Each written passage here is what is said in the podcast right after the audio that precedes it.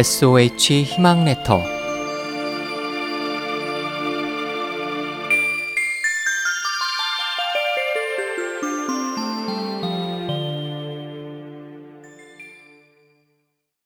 회자 인구 춘추시대 효심이 깊은 증자의 이야기입니다.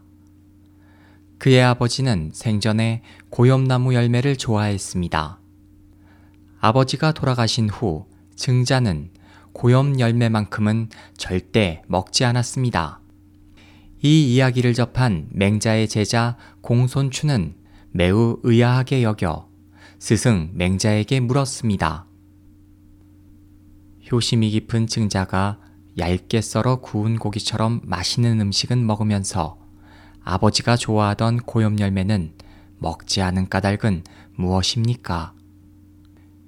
얇게 썰어 구운 고기는 많은 사람들이 좋아하는 것이고, 고염 열매는 그의 아버지가 홀로 좋아한 음식이기 때문이다.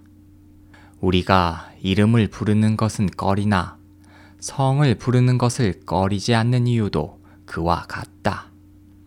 성은 많은 사람이 함께 쓰지만 이름은 그 사람 혼자 쓰기 때문이지.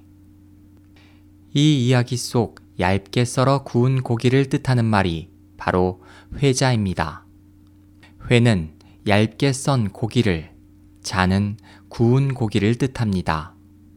얇게 썰어 구운 고기처럼 많은 사람들이 즐겨 찾는 것을 비유하는 말입니다.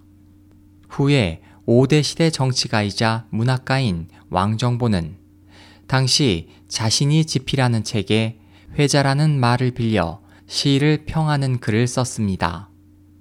이러한 시구들이 널리 사람들의 입에 오르내린다라고 쓴 글귀에서 유래한 성어가 회자 인구로 훌륭한 시나 글 등이 맛있는 음식처럼 사람들의 입에 오르내리며 칭찬받는 것을 의미합니다.